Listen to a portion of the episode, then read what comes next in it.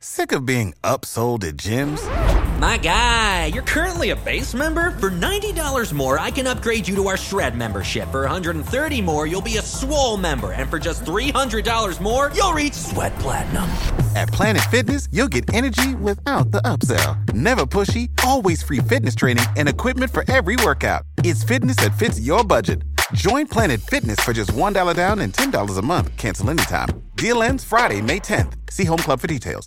Welcome into a football weekend recap edition of the Five Reasons podcast. We know you are coming to our podcast, at least in part, because there will be coverage of Jimmy Butler and his potential trade to the Miami Heat. But we kind of thought that this stuff can change overnight. I mean, there have been major news stories that have happened at 4 o'clock in the morning, including in this offseason. So that is very fluid. We'll react once it happens. And obviously, we have coverage from Miami Heat Media Day. Do follow us on social, though, because we have plenty of coverage there at Five Reasons Sports on Twitter, at Miami Heat Beat on Twitter as well. We've been doing some joint coverage between us here at Five Reasons and Miami Heat be part of us here at the Five Reasons Sports Network. We'll be all over Media Day and obviously reacting to anything that happens with the Jimmy Butler trade. But want to get started, Ethan, with looking back on the football weekend. We'll get to the University of Miami changing quarterback later on in the podcast. Want to start with the Dolphins winning today by a score of 28-20 over the Oakland Raiders, and now 3-0, which is just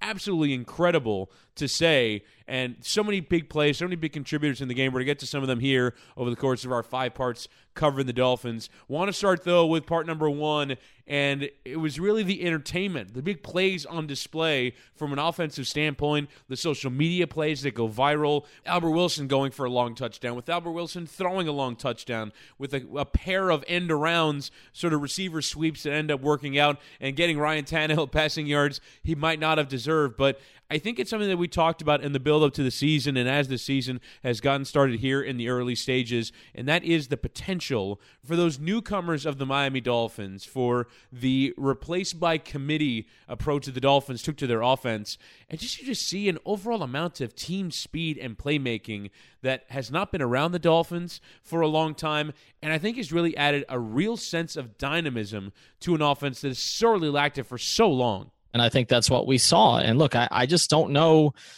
Let's just be honest. I don't know that Jarvis Landry makes these plays, right? Like, I mean, we talked about the touchdown to Albert Wilson last week in space. That's a quickness play. Today, that's just a flat-out speed play, a couple of them. And that just wasn't Jarvis's forte. So I think what you have to say right now, and to be honest, Chris, we said it. Our guys at 3 yards per carry said it. The Dolphins knew what they were doing this offseason. They knew what they had, and they knew what they didn't have. And what they didn't have enough of on offense or on defense was team speed. And now we take a look at the guys that they've given up, the guys that they let go. Obviously, a couple of linemen in there in Pouncey and Sue, but also look at Ajayi and look at Landry. And those guys were not breaking anything, right? I mean, Ajayi on occasion, but that was not his forte either. Now you have guys who can actually break something. And I just haven't seen a lot that Albert Wilson's done so far that necessarily Landry would have given you. And so you look at the targets. To me, this is the big thing. So the first 2 weeks of the season, last year, the Dolphins targeted Jarvis Landry 26 times in the first two weeks of the season. They scored, a total of 29 points. Now, look, we can talk about there were other reasons. There are other mitigating factors there. There were other mitigating factors, including a quarterback who should have been smoking a cigarette. But look, the reality is that they were targeting one guy without much production, really, in terms of yardage. And now you look at the targets. First 2 weeks of the season, they had four different receivers with at least 8 targets, between 8 and 11 targets. And they have 5 different receivers with at least 6 catches. Right. And then today, they didn't have the ball that much, okay? Only 18 catches total, okay? And we will talk about the time of possession here in a second. But if you look at the targets that they had today, Albert Wilson had 2 targets, okay? 3 for Grant, 3 for Amendola, 3 for Parker, 3 for Gesicki, who hadn't gotten involved previous to this, 4 for Kenyon Drake, 5 for Kenny Stills. That's the kind of distribution you can do something when they had 1 for AJ Derby before he went out of the game getting hurt. But you're talking about 8 different guys with catches. All of those guys except Derby had at least 2 targets. All of them but Derby and Wilson had at least 3 targets. That's the kind of variety you want from an Adam Gase offense, and that's the kind of speed that you want, because The guys that had the most yardage today, Wilson, Grant, and Stills, can all fly. 74 yards, 70 yards, and 61 yards. And a lot of those yards, well, not the Stills touchdown catch, which is an absolutely beautiful throw and a beautiful catch, but a lot of the other yards came after the catch. And that's not something that you were getting here consistently for the Dolphins. So they've just improved their team speed, particularly on offense, to such a degree that they can make the sudden play. And what the sudden play does is allow you to overcome playing like crap. And that's basically what happened today, because they did not play well in the first half. They were dominated in the first half. They basically were able to get off the field at 10-7, even though they didn't convert at the end of the half, because they had a goal line stand and they had one beautiful throw from Tannehill to Stills. But other than that, they should have been down 10 points, 14 points, 17 points at the half. They were close enough late to make the big plays matter, but the big plays are what ultimately mattered, and that's something the Dolphins have not had in recent seasons. And those big plays have come in bunches, and like you said, it's not something that they've had really in such a long time. The ability to where if you are behind, you can come back. You can lean on these massive plays that have happened now every week. Now, in week two, it was mainly turnovers. There weren't these kind of deep throws downfield, though there was nearly one. Albert Wilson was open, but Tannehill missed him. But with Stills, with the kickoff return in week one, today with Wilson, with Grant, you have these massive plays, and also the touchdown to Stills. Let's give him credit, because I almost feel like he'll end up being the third receiving target that's sort of talked about in this conversation. He was obviously hit for the touchdown that nearly got him and a cameraman killed, and then there was another throw that Tannehill missed where he was open in the end zone from about 25 yards out, and that was another one that he was. It was right before halftime that he could have had a second touchdown on the day. Again, leading the NFL over a period of 3 years on touchdowns, on throws 20 or more yards in the air, and he's the third guy they were talking about just in making big plays. I mean, Albert Wilson has been a real revelation, and that's one that I feel like a lot of Dolphins fans are curious about. A guy who Kansas City is discarding. We were talking about it on the other side of the ball, that the Dolphins defense has looked good with William Hayes and Robert Quinn, whom the Rams discarded. You think about the fact that this Chiefs offense is absolutely ridiculous, scoring 35 points a week without Albert Wilson, who's now a major dynamic target for the Dolphins. So these kind of super impressive units are doing it without guys that are contributing well to other teams. Just sort of shows that surplus of talent these teams have been able to manufacture. But Wilson and Jakeem Grant are just such threats. And you have to say, from Jakeem Grant's point of view, he's someone that a lot of fans doubted. I think both of those guys are guys that fans doubted. People were questioning the Albert Wilson signing. Why are the Dolphins taking on a guy that was the third or fourth target for Kansas City that they didn't want? And then with Jakeem Grant, he's so small, and is he a one-trick pony, and can he really do much? And for me, the thing that's been most impressive about his long touchdowns, even when you go back to the game last year against Kansas City, that Jakeem Grant, he basically took a receiver screen, broke two tackles, and went to the end zone. A guy that size breaking tackles, and not like, using a stiff arm when he's already quicker than them anyway. No, running through them. And Jakeem Grant probably should have been tackled at the 10-yard line on his reception, and he still managed to score. Getting two touchdowns on the day is absolutely incredible. And like you said, overcomes what I thought was a pretty turgid first half that the Raiders, you'd have to say, pretty well blew, based off the fact that they were fourth down and goal from the one, that they kicked a field goal after getting inside the 10-yard line. Derek Carr threw a red zone interception. They left a lot of points on the field, but that gives the Dolphins the opportunity, and they more than take it. And getting to point number two here, one of the reasons that they can take it is because Adam Gase is dialing up some creative stuff, man. And you've seen it through these first 3 weeks of the season. The handoff to Gore that leads to a pitch that leads to a throw from Albert Wilson is super creative and feels like something that you wouldn't imagine could work. But Adam Gase said today that, and Jakeem Grant said after the game as well, that they've been trying it a lot in practice and it works a lot. And Adam Gase said he kind of, has that in place from his old days with Mike Martz, and Mike Martz has a lot of those ideas. But it's incredible, the creativity on those play calls. And again, up against a backdrop where they were so turgid in the first half, and it seemed like a complete lack of creativity from Adam Gase. So he kind of shows both sides of his personality. And if not for those play calls, we haven't really gotten to see this Dolphins receiving group do all that they can, and it shows what he talks about, where he says that he has a package for all these different receivers and all these different ways to utilize their skill sets. Yeah, no doubt. And I, you know, people get frustrated at the short throws. There was one earlier in the game to Devontae Parker on a third and long and didn't pick up the necessary yardage, and everybody's like, oh, here we go again. And I do think there's some of that. I think there's also some frustration still with Gase about some of the run calls. I feel like they're less creative with the run calls than the pass calls at this stage. I mean, at a certain point, it was just clear you were not going to work the middle of the Raiders defense, and I would have liked to have seen them get out on some pitches and some things like that. But they did set things up for later in the game. And when you think about having the trick plays in there, they had the trick plays in there, even though, as I said, they didn't run a lot of plays, period. I mean, they just didn't. They weren't able to establish much. They weren't able to stay on the field very much in their first four possessions. And, you know, they looked better in the no huddle towards the end of the first half than they had earlier when they were kind of huddling and walking it up. So I thought in general, you know, the idea that he would sort of, let's just be honest, have the balls to go with a trick play in that particular situation was promising. Now, you say you don't want to have to rely on them. You certainly don't. But it does show, you know, to me, what trick plays show is, you know, a belief in the coach, because the players have to buy into it, and two, an attention to detail. And so I think what you see now is that Gase has talked a lot about wanting his guys. And I know, again, frustration from Dolphin fans about some of those moves. Why do you dump Jay Ajayi for a fourth-round pick to turn it over to Kenyon Drake? You know, why do you not And then Jay Ajayi goes and wins the Super Bowl, right? Like, right. He's meant to be this punishment.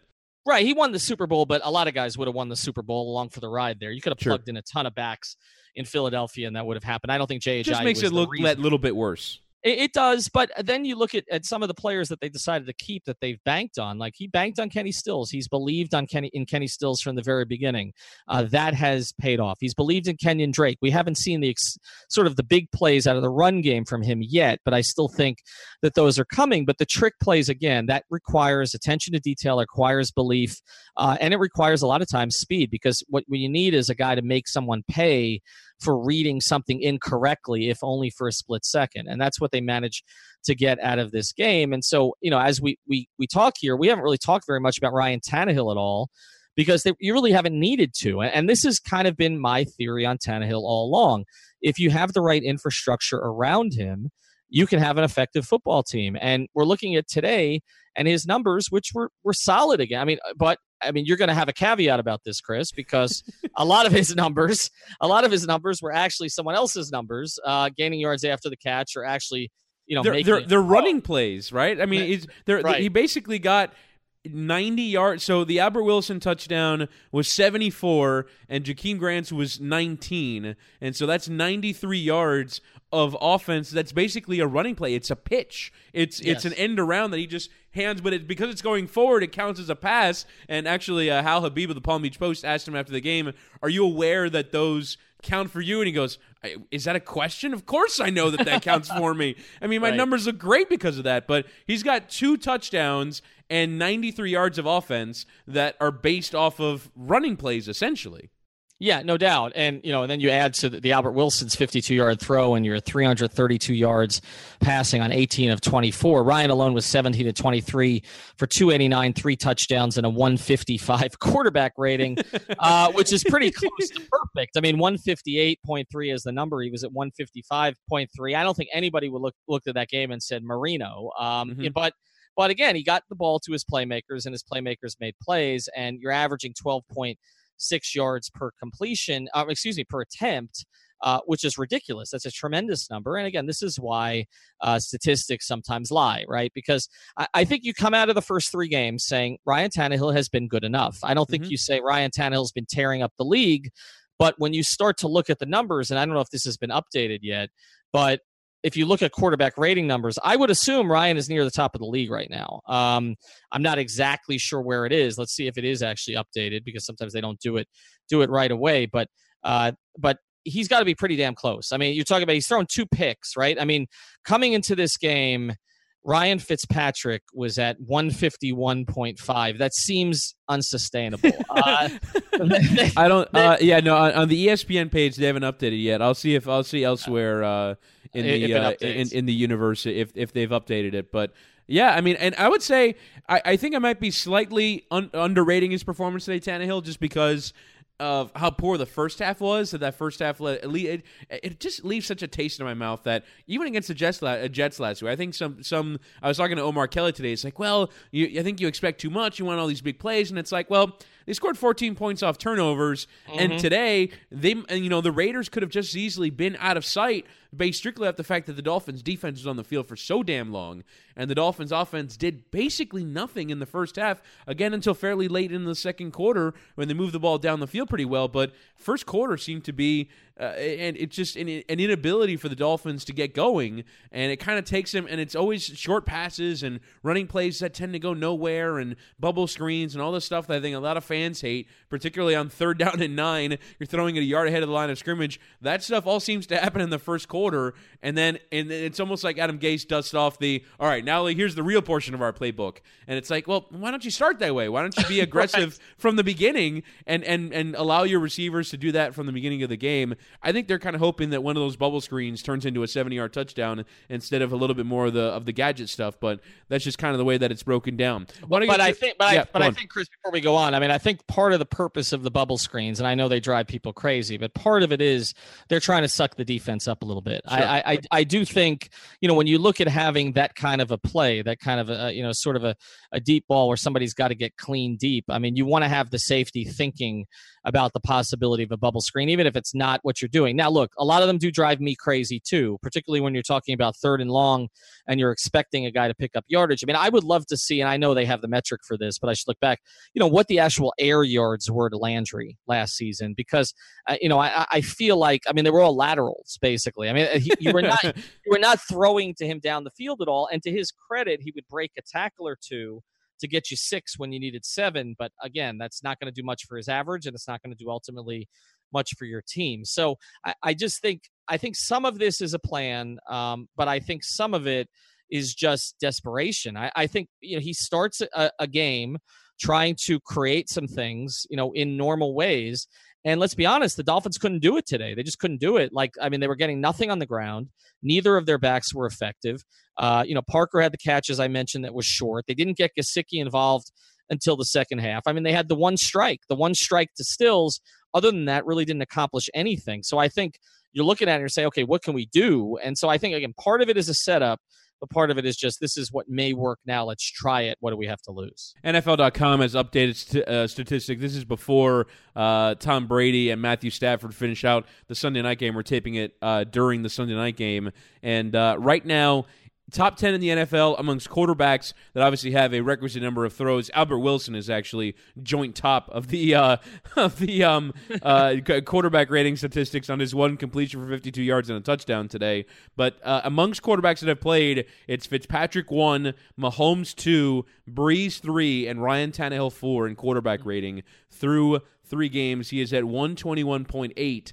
And he's also among those among the top 10, by far the lowest in terms of passing attempts, on just 24.7 per game. Another game today with a low number of attempts. A bit surprising. Now, the last 2 games because of balance. Today was because the Dolphins didn't have very many offensive plays. That poor defense looked like a mash unit. And I want to get to that defense because I would say right now the standout contributor, we'll get to the absence of who for me has been the standout contributor. I feel like he contributed more today in not playing in terms of really demonstrating his value than the players that did. But let's start first with Xavien Howard, another massive pair of interceptions. And it really does seem, and we were all week long in our Five Reasons group chat trying to come up with a nickname for Xavien Howard, and we came up with Exile, which I thought was pretty damn clever. And it really does seem like throw at Xavien Howard at your peril, because he can generate turnovers. If not, he's blanketing your receivers. He did an incredible job today, and obviously comes up with another massive play. We talked about the red zone struggles on those 3 possessions. One ends on 4th and goal at the 1. one ends in a turnover and the other results in a field goal, that's the difference in the game. And that turnover was at a point where the Raiders went on another long drive, and it felt like the Dolphins were going to really struggle to slow them down, particularly on the ground. And you get the turnover when you most needed it, and it sets up the Albert Wilson winner. Yeah, you look at Amari Cooper's targets today, and we could talk about what Jordy Nelson did, and I think that had more to do with Reshad Jones' absence, who's who you're mentioning there, than anything else. But if you look at what their number one receiver is, Amari Cooper, and Amari Cooper today had 5 targets, he had 2 catches, and he had 17 yards. And sounds about right. And that's what Xavien Howard has been doing to opposing receivers. And he has been doing this now going back, I would say, about 7 or 8 games going back to last season. And what we have to understand here is how quickly the narrative has changed on him, because about halfway through the season, he looked like a bust. And 100%. Right. And now you have people talking about him being their best second-round pick, like in history. Now I would pump the brakes a little bit. They drafted Surtain and Madison in the second round, and that worked out pretty well. They drafted Keith Sims in the second round, going back to the Shula era. He gave him 10 years at pretty close to Pro Bowl play at left guard. I mean, they've had some pretty awful second round picks. I actually documented this at Dolphin Maven. I mean, they've had some dreadful second round picks. I mean, Daniel Thomas, they traded up to get in the second round. Obviously Pat White comes to mind. I mean, it's been, you know, a mess, okay, in the second round over the years. But I think when you look at, you know, what he's contributing right now, I mean, he's basically taking away a side of the field. And that has allowed Bobby McCain to get comfortable at the other spot. And we've talked a lot, and CK Parrott, you know, Chris Kaufman on our 3 Yards Per Carry podcast was talking about this before it happened, how good McCain was as a boundary corner last year. He wasn't just a slot. And that has played out. So you're getting excellent corner play. But Howard is beyond excellent right now. Howard is playing at a Pro Bowl level. And, you know, if that continues, you know, you saw it on, to me, what was the play of the game, which was another interception. But, well, there were a lot of plays of the game today. It's hard to distinguish. But the play of the game defensively was the Howard pick. And that came with the two things that have been terrific for the Dolphins so far defensively. Pressure, particularly from the outside, and on that case it was Wake, who you know, had the hit as Carr was about to throw, and then opportunistic coverage from their cornerbacks and their safeties, and that's what happened on that play. And so they get the pick from Howard there. That's a critical play in the game after he had a critical play the last week. And yeah, I like Exile, man. Like I know people just want to go with X. They want to go with X. We polled this for 3 yards per carry. We actually had 2 different polls to come to the right winner. We couldn't go with one of them, which what was that one? I can't. It's the one that Brian Dawkins has trademarked, Warrior X. We could not go with that because Brian Dawkins had trademarked it. But I like Exile. It's kind of a double meaning here in terms of putting a receiver in exile, and also plays off of Revis Island to have the aisle there, ISLE there at the back end of it. So, you know, that's basically, you know, what he is right now. He's a guy who puts a receiver in exile. And if he can take away the number one receiver on a lot of teams, it changes the way that those teams play. And look, you look at the Patriots, where we're going to talk about, they don't even have a number one receiver. Like, I don't even know who you bother with for them right now, because they don't have that kind of player, at least until Edelman comes back. And he's or until Josh Gordon finds his form with the team. Correct. But it's not Chris Hogan. I mean, Chris Hogan is a guy who gets a lot of yardage playing off of other players, but not necessarily himself. The Patriots' number one receiver is tearing it up now for the Rams and Brandon Cooks. So I just think what they have in Xavien Howard is rare. He seems to have a great attitude about everything, and he seemed to handle the coaching that he got, as his career didn't start the way he wanted it to, exactly as he should. So, I mean, we talked about who were going to be the stars on this team, right? Like, who were going to be the ones who were going to merge. You guys, we both talked about Kenyon Drake. We talked about Minka. We talked about maybe Gesicki eventually. But clearly so far as the really young guys, the number one guy has been Xavien Howard. Without question. And you'd have to say, you talk about career arcs and how they don't always go to plan. Cordray Tankersley, I think, is another player like that, inactive today, despite the fact that the Dolphins were short a man in the secondary in Reshad Jones, and so you'd hope that kind of trajectory works out for him. But in terms of that secondary, I think in the first half you saw them really struggle to kind of figure out their roles. They did do the thing. So 3 yards per carry, I thought, did a really good job of breaking down what they could do to go in and replace Reshad Jones's role. And they went for the a lot of change route, which was move Minka back and bring in McTire and kind of move some some players around at different positions, and I think it really did take them a half to really figure it out. I think McTire made a couple of plays in the second half that led you to believe that he was sort of figuring out his role, and it looked a bit better in the second half. In the first half, there were a couple of busted coverages that lead to massive gains for Jordy Nelson that certainly the Dolphins will want to clean up. Now, obviously, the hope is that Reshad Jones is back, and you don't have to worry about too much in the way of schematics, but I think you saw the overall wholesale changes make a real difference. But, man, having a number one corner like that, and this is something we talked about ahead of the season, finding sort of top-of-the-line players that are going to end up being the best of their position. There weren't any going into the season, but a few have emerged. Want to get to point number 4, though, and you mentioned these guys earlier, Devontae Parker and Mike Gesicki, surprise contributors today. Devontae Parker going down that sideline and catching a 36-yarder. Mike Gesicki really started to get involved, had a first-down catch in that second half. And again, it's just kind of signs towards positivity. For me, it sort of signals the continued even distribution of it all.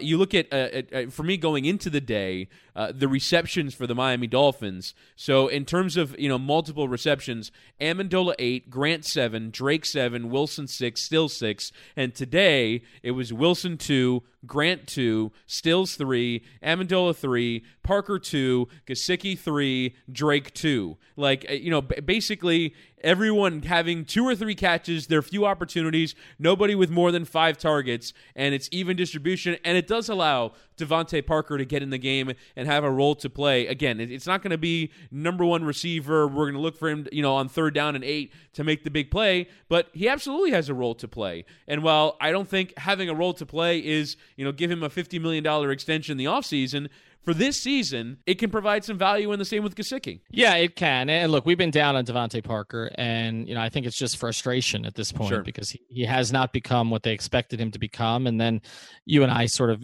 dealt with that a little bit when he was frustrated about what he thought his role would be, and kind of lashed out on social media. And you just get to the point you just want to see it on the field at this stage. I was a little bit surprised that he started. I wasn't surprised that he dressed. I guess I was a little surprised that he started, except I feel like they want to make him feel like he's a part of this thing. And so I guess it doesn't matter. That's the only way for that to change, right? Right. So I think that, I think they wanted him to start, so that he felt a part of it, but then other guys got a lot of snaps. But I think what we saw as far as he goes, we'll get to Gesicki in a minute, but I think as far as, with him, the issue to me is, is he taking snaps away from someone else? So if you're playing a lot of 3 wide, you probably have enough snaps for everybody, and they typically do play a lot of 3 and 4 wide. So if they're doing that, it should be fine, particularly if a situation today where Derby gets hurt, and so Gesicki is basically playing as the only tight end. They're going with 1 back for the most part, and so not just for the most part, almost exclusively going with 1 back, and so you can play 3 and 4 receivers. So if that's the case and you're not taking Jakeem Grant off the field, I don't have a problem with Devontae Parker getting his snaps, but I think force feeding the ball to Devontae. There was one situation today where I did think the ball was force fed to him. I don't think he fought for it, which has been an issue with him, and there was a nice play made by the DB there to knock it away. So all I would say with Devontae Parker is exactly what you and I have been saying since the beginning.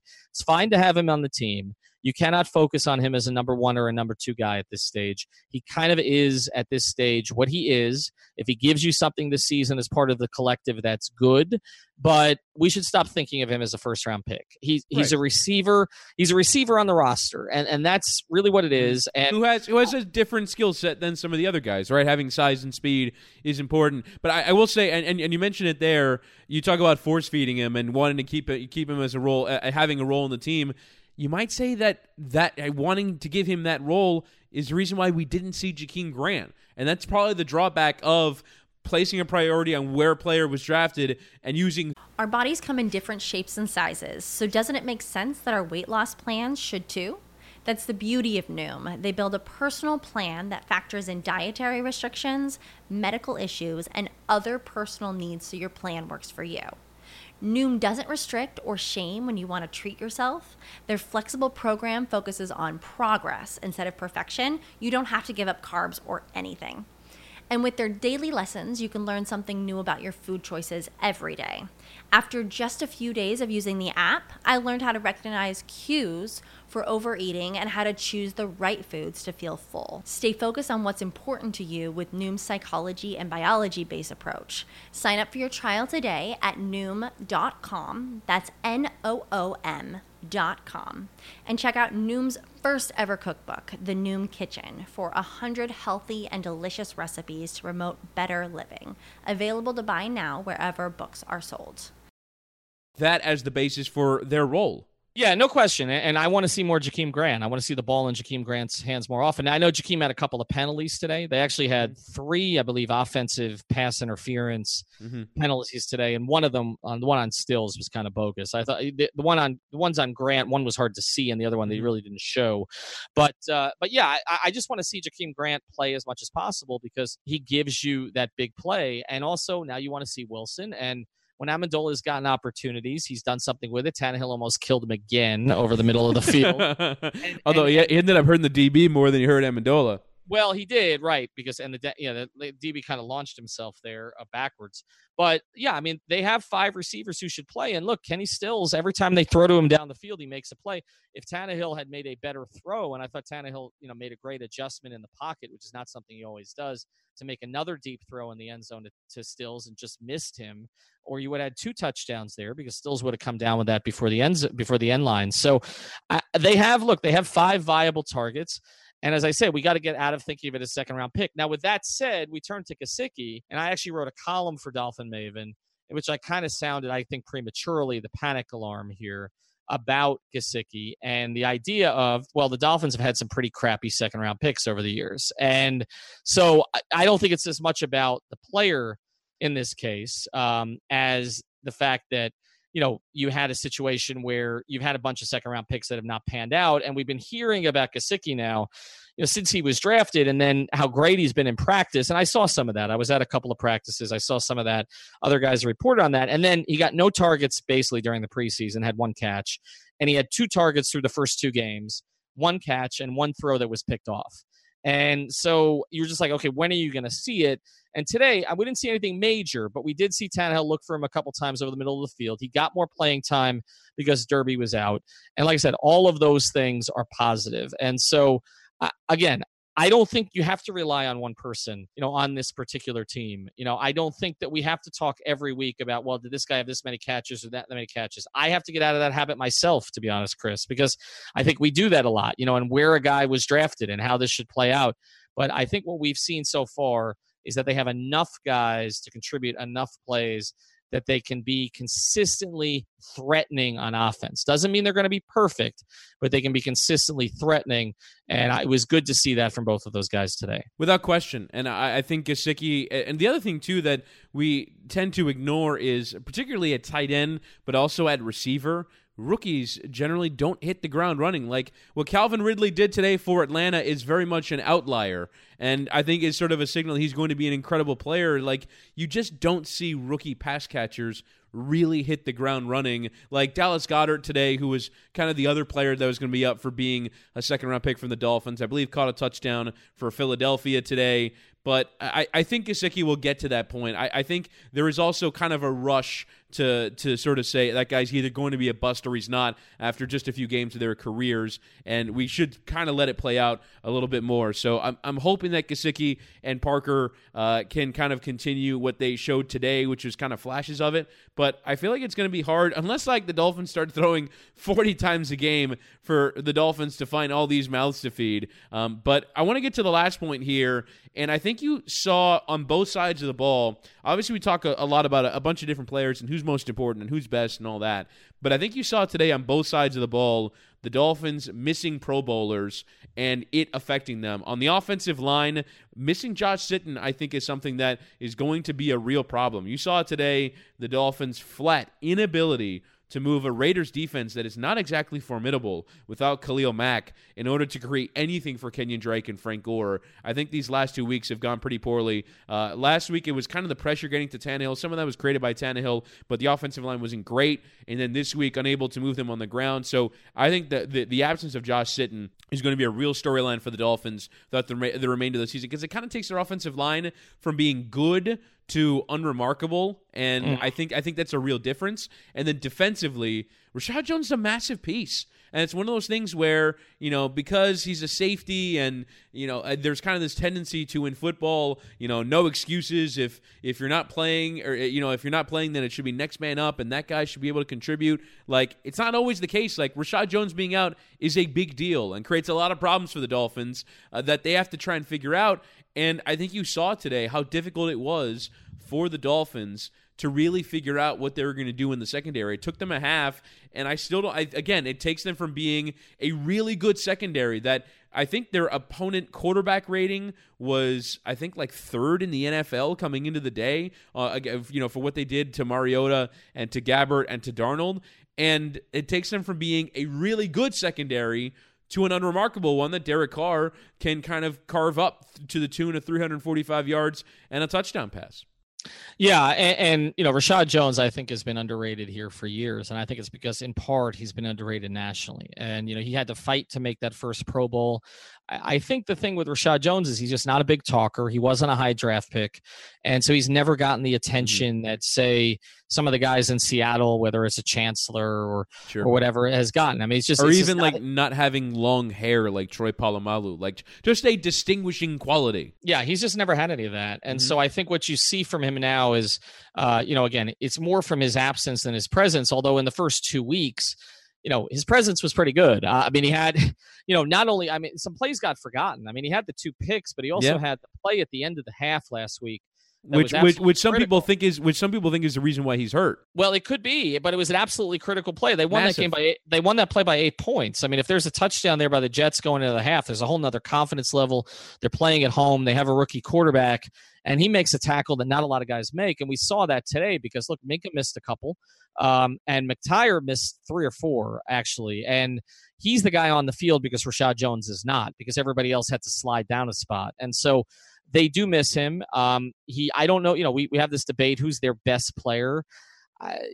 He's in the conversation. Certainly, I think he was the first 2 weeks. I think there are times it's Wake, there are times it's been Quinn, there are times it's been some of the guys on their offense right now. But they need him healthy, clearly. And when they didn't have him a couple of years ago for roughly half the season, they clearly missed him. As far as Sitton, there's not a ton they can do there. I mean, that was a spot. You know, Larson is somebody who.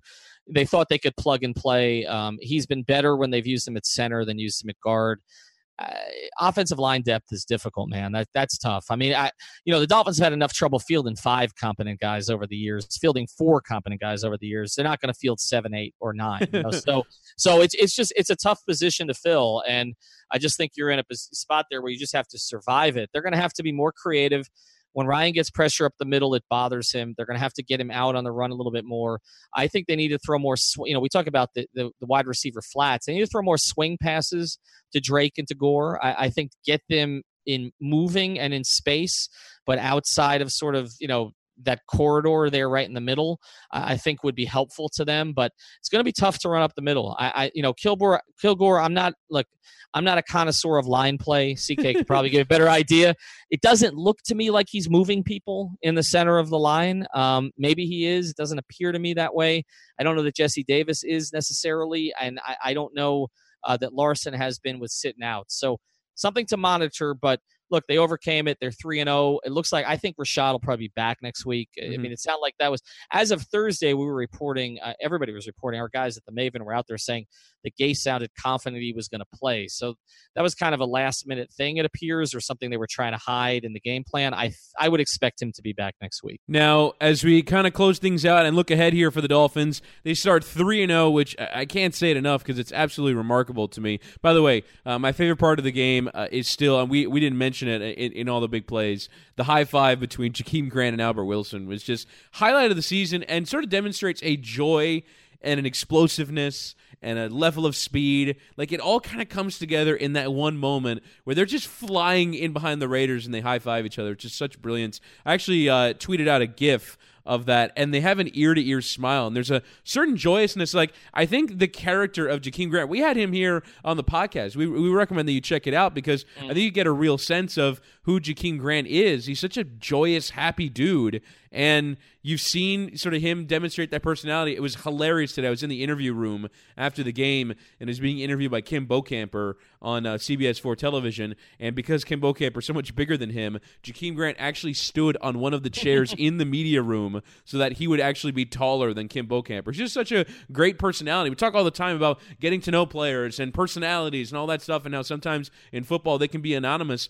There's some real color and personality on this team that I think could end up being real fun. But I want to get to looking ahead here because there is obviously that next game down the road at New England. And right now, as we're taping, they're about to get started in the fourth quarter, and the Lions just scored a big touchdown from Stafford to Marvin Jones. They stopped the Patriots as well, so with 15 minutes left to play, it's Lions 20, Pats 10. Now, when you're listening to this, you might have already seen Tom Brady lead a two-touchdown fourth-quarter comeback, but you're seeing some limitations from the Patriots right now. They don't get Edelman back for next week. Now, they might get Josh Gordon back for next week. He was inactive tonight and was kind of a threat to play with a hamstring injury. If he comes back, that's another dynamic. But it seems really right now, like if you stop Gronkowski, you stop this Patriots offense, which obviously, you know, it further illustrates the need for Reshad Jones to come back. But Tom Brady, on less than 100 passing yards, through three quarters, it's not like they're getting much done on the ground either. If there's a time to go to Foxborough, it would be right now. Now, it could just as easily, if the Dolphins turn in a first-half offensive performance that they did today or against the Jets, they might be 24-7 down going into the half. So I'm not saying this is going to be an easy game. What I'm saying is there's an opportunity there. You're going into a game on the road in Foxborough with potentially a two-game lead in the division. You are, and I always hesitate here because I feel like Belichick takes a couple of weeks to kind of figure out his team, and we've seen that in the last few years. Yeah, the last few years he tends to get off to somewhat slower starts. I mean, everybody remembers obviously when he went undefeated during the regular season. Certainly didn't happen then, but most seasons it actually has. But I will say this: there are vulnerabilities there, and I think we started to see some of them last season. I mean, beyond Brady's age, which at some point has to become a factor here, you know, they're just heavily reliant on Gronk at this stage. You know, not having Edelman, but also, you know, not having Brandon Cooks. I think that's been understated a little bit. You know, they only had him for 1 year, but he helped open things up for guys like Hogan. They don't have Amendola, so that's another guy they don't have. So you're talking about, you know, basically three of their core receivers from last year are not there right now, and Amendola, Edelman, and Cooks. And that's a lot to adjust to. And you're talking about also a defense that has added a lot of young players over the years, but has not established key leadership at certain units in that defense. And, you know, and then they also, you know, decided to part ways with Malcolm Butler, which I know they parted ways with him basically before the Super Bowl last year. It didn't work out so well. But he had, he has not played great for the Titans overall. I was looking at some of his metrics, but he did obviously have the pick against the Dolphins. So there's been adjustment there too. They've lost coordinators again. This happens to them all the time, but there's always an adjustment period.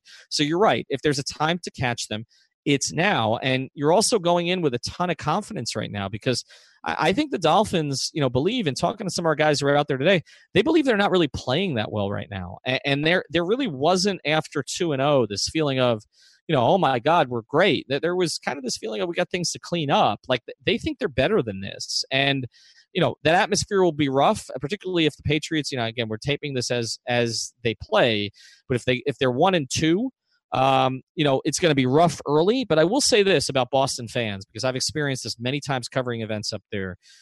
If things start to go bad, they start to turn on the team a little bit. And the Patriot fans are not beyond, they've gotten spoiled. They're not beyond turning on that team. And if you can get off to a fast start up there against them, things can get ugly for the Patriots. If they're 1-2 and you got a 3-0 team coming up, a team that, you know, typically you've dominated at home over the years. I know not in Miami, but you've dominated at home. This is a ripe situation for the Dolphins to accomplish something. And so, you know, I say if not now, when, right? Like if not now, when? Like you've got a 3-0 team, you're playing with confidence, your quarterback is healthy, you're relatively healthy. Now, that's the other thing to look at. Sure. You know, they had some things today, okay? So, you know, we've already talked about Sitton's absence, you know, and Jones's absence. They're going to get Jones back, not Sitton. But you look at the rest of the team. Branch went out. Derby went out. He's not as critical to them. Gesicki gets more snaps. But they lost some bodies today. I mean, Spence will be back after that stupid suspension. William Hayes, though, after the celebration, we don't know whether or not he's going to be back for sure. So their defensive line depth may be a little bit depleted in that way. So he's been a big factor for them, I think, playing inside. Stopping the run, he's very good at that. I mean, and he's moved inside. He's played outside. So it's just they are dinged up a little bit, but I would expect most of those guys to play. And they came out. This is the other thing that hasn't been talked about enough, Chris.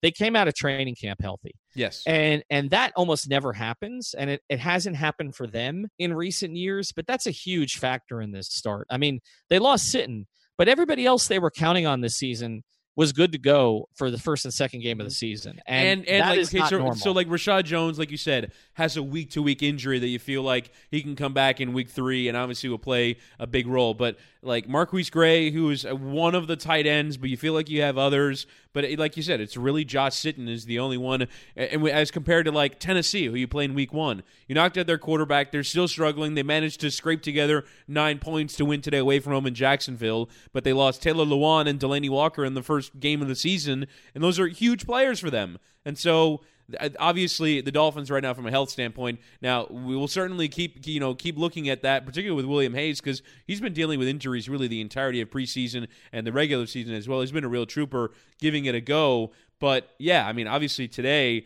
they faced 74 plays on defense. Like the Dolphins' offense biggest failure today was leaving their defense out to dry. 38 minutes and 74 plays on defense in that sun. We were talking about it in the build-up on the pregame show a lot. Well, it's hot, and obviously the Raiders wouldn't be used to it. And one of the things, I was talking with some family afterwards, and they're like, "Well, as much as the other team might not be used to it, we've lived here our whole lives and we're not used to it. It's really damn hot outside." And like, you can practice in it as much as you like. It is still really uncomfortable to play 74 defensive snaps in that heat and humidity. And I think you really saw it start to wear down on the Dolphins. I think both teams were absolutely spent in that fourth quarter. And I think the Xavien Howard interception, the double reverse to Jakeem Grant, the long run by Wilson, like those are the big plays you have to make when both teams are exhausted, and the Dolphins managed to make them. Yeah, they did. And we'll see what happens in New England if the weather turns a little colder next week. I'm not anticipating it being too bad here in September, but the Dolphins should be able to adjust to that. I think the biggest props to me when you talk about the Heat would be to be the guys on the defensive line, because to lose Spence, to lose Hayes, to basically be rotating 5 instead of the usual 7, and to still be effective, to make some plays where Wake had the pressure, Quinn had some pressures.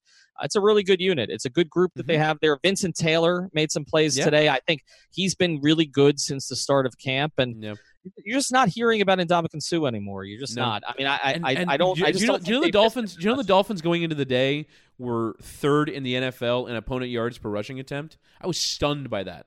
Like it's not just, and last year they were 17th. They're 3rd through 2 games. I was stunned to find out that it's not just that they're surviving or that they're hanging on, that they're legitimately good at stopping the run. Now today, particularly after Spence went out, I think you saw the Dolphins really struggle to bring down Marshawn Lynch on a consistent basis before he's able to turn 3 yards into 7. Almost it seemed like every time. But in terms of stopping the run, the Dolphins have been excellent. Yeah, they have. And, I'm not really sure what Ndamukong Suh has done with the Rams. It seems like things are going pretty well for them overall. But, what's interesting to me is that the Rams have basically handed the Dolphins 2 players over the past 2 years for their defensive line, and William Hayes and Robert Quinn. Both of those guys have been really effective, and the Rams are still really good. I'm not really sure. And the Rams might have the 2 best defensive tackles in football. Right. So it's just strange how that's played out. Yeah. But they've been terrific. All right. So we'll look ahead to the Patriots for next week. We're having a watch party next week at Texas Roadhouse in Miramar. That's on Miramar Parkway, just west of I-75. We'll be out there starting at about 12 o'clock. Obviously, big game. People excited about the Dolphins. We'll have some drink specials. We'll have some food specials and all of the rest. So check us out there. This is the 5 Reasons Sports Network, Miami Sports On Demand. We now have 13 podcasts in the network posting roughly 15 times per week, all absolutely free. Find all of our shows on iTunes, Google Podcasts, or Podbean. Plus, become a member of our patron feed and you'll get even more fresh content.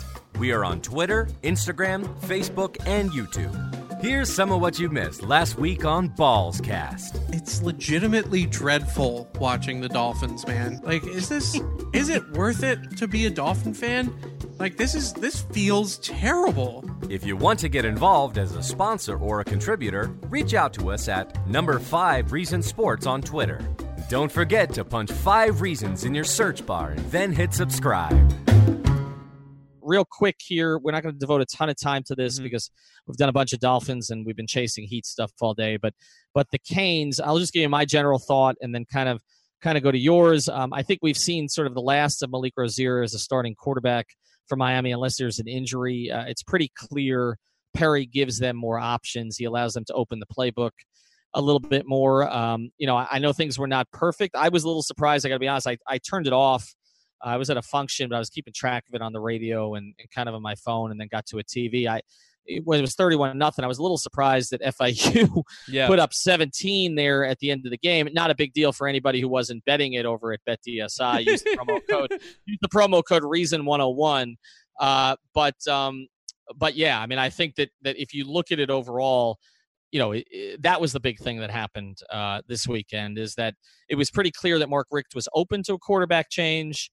He was hinting at a quarterback change. I don't believe for a second that this was decided during the game. I think this was decided long before the game, and I think you're going to see N'Kosi Perry as a starting quarterback going forward. Well, I'll push back on that a little, because then why start? Then why does Malik Rosier start? So if Malik Rosier had taken the Hurricanes, up the field on 2 scoring drives, they go 70 yards, and he's playing really well, and the Hurricanes are up 14-0.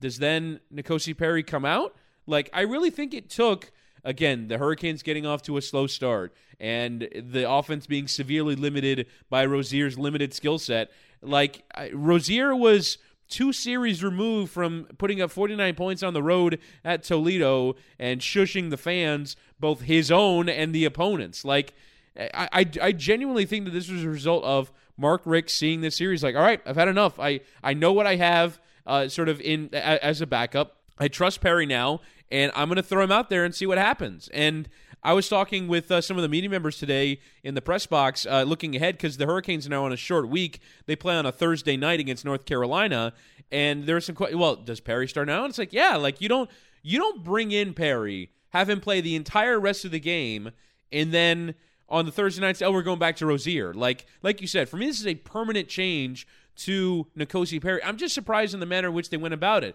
It's kind of like what happened in Cleveland on Thursday night with Baker Mayfield coming in for Tyrod Taylor, which is, well, hang on a second. Did you plan to do this all along, or is it only based off the fact that Tyrod Taylor got hurt that we finally get to see Baker Mayfield and now he's the starter?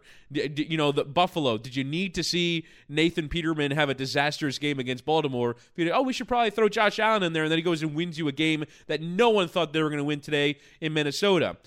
Arizona throwing in Josh Rosen today, 16-14 down in the fourth quarter. Like, these random ways in which quarterback changes happen to me are so bizarre, because it really does seem like a coach sticking, licking his finger, sticking it in the air and seeing which way the wind is blowing. Like, for me, the manner in which these decisions are made, like, either Mark Richt believes that N'Kosi Perry is better or he doesn't, but 2 bad series against FIU should not be the reason why you make that change and find, like, Mark Richt has had public opinion on his side the entire time. They were booing him loudly during the Savannah State game. Like, the public sentiment has been on his side to make a change since they went to Evan Sheriff's a year ago. The fan base was cheering that move, even though it ended disastrously. Like, the manner in which quarterback changes happen to me in football is so weird, and it's based off of some combination of politics and hesitancy. I don't know what it takes for coaches to really ultimately end up making the right decision. For me, Perry's a better player than Rosier, and you saw it in that game. Even as the Hurricanes struggled in that fourth quarter, it seems pretty clear that Perry's a better player. I think a lot of times, coaches are the last to sort of decide something like this. Like, the fans will see it pretty clearly. Other players on the team will see it.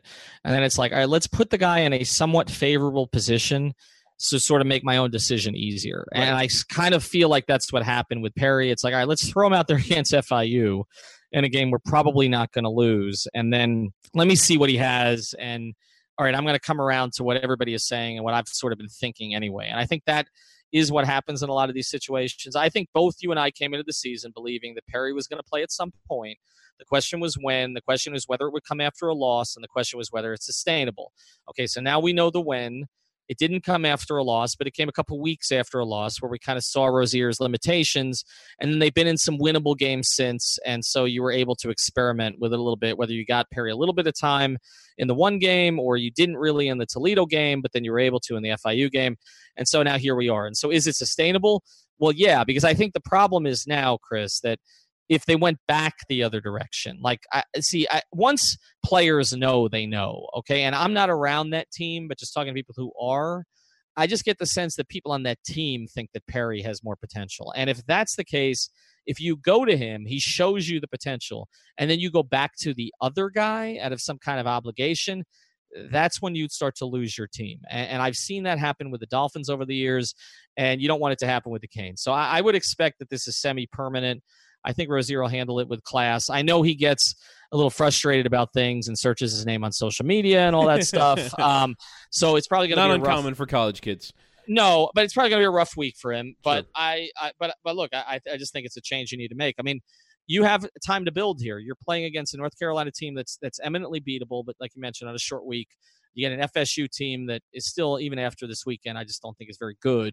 And then you're building up to Virginia Tech, which had a strange result, you know. Yeah, I mean, and that's the other thing I want to get to. Obviously, you know, some things in the performance were worth analyzing, but you look at it from a holistic point of view, the Hurricanes might not play another ranked opponent for. Actually, as a matter of fact, right now, I didn't see the AP poll today, but I guess it has Virginia Tech out on account of losing to Old Dominion, who had not won a game all season, and you know they play in Conference USA. Like, that's not a good program that you're losing to. Inexplicably playing them away from home. I don't know. I mean, that's one of those, like Miami playing at Toledo. But, yeah, losing at Old Dominion by 2 touchdowns. So that moves Virginia Tech out of the top 25. The other opponent you were kind of fearing was BC, and then they went and lost by a significant margin away from home against Purdue. And right now that leaves the only ranked opponent on the Hurricane schedule, number 22 Duke, whom you play on November the 3rd. Everyone else right now is unranked on the schedule. So even if, the Hurricanes might end up, you know, winning all 8 of their remaining games, I don't foresee it,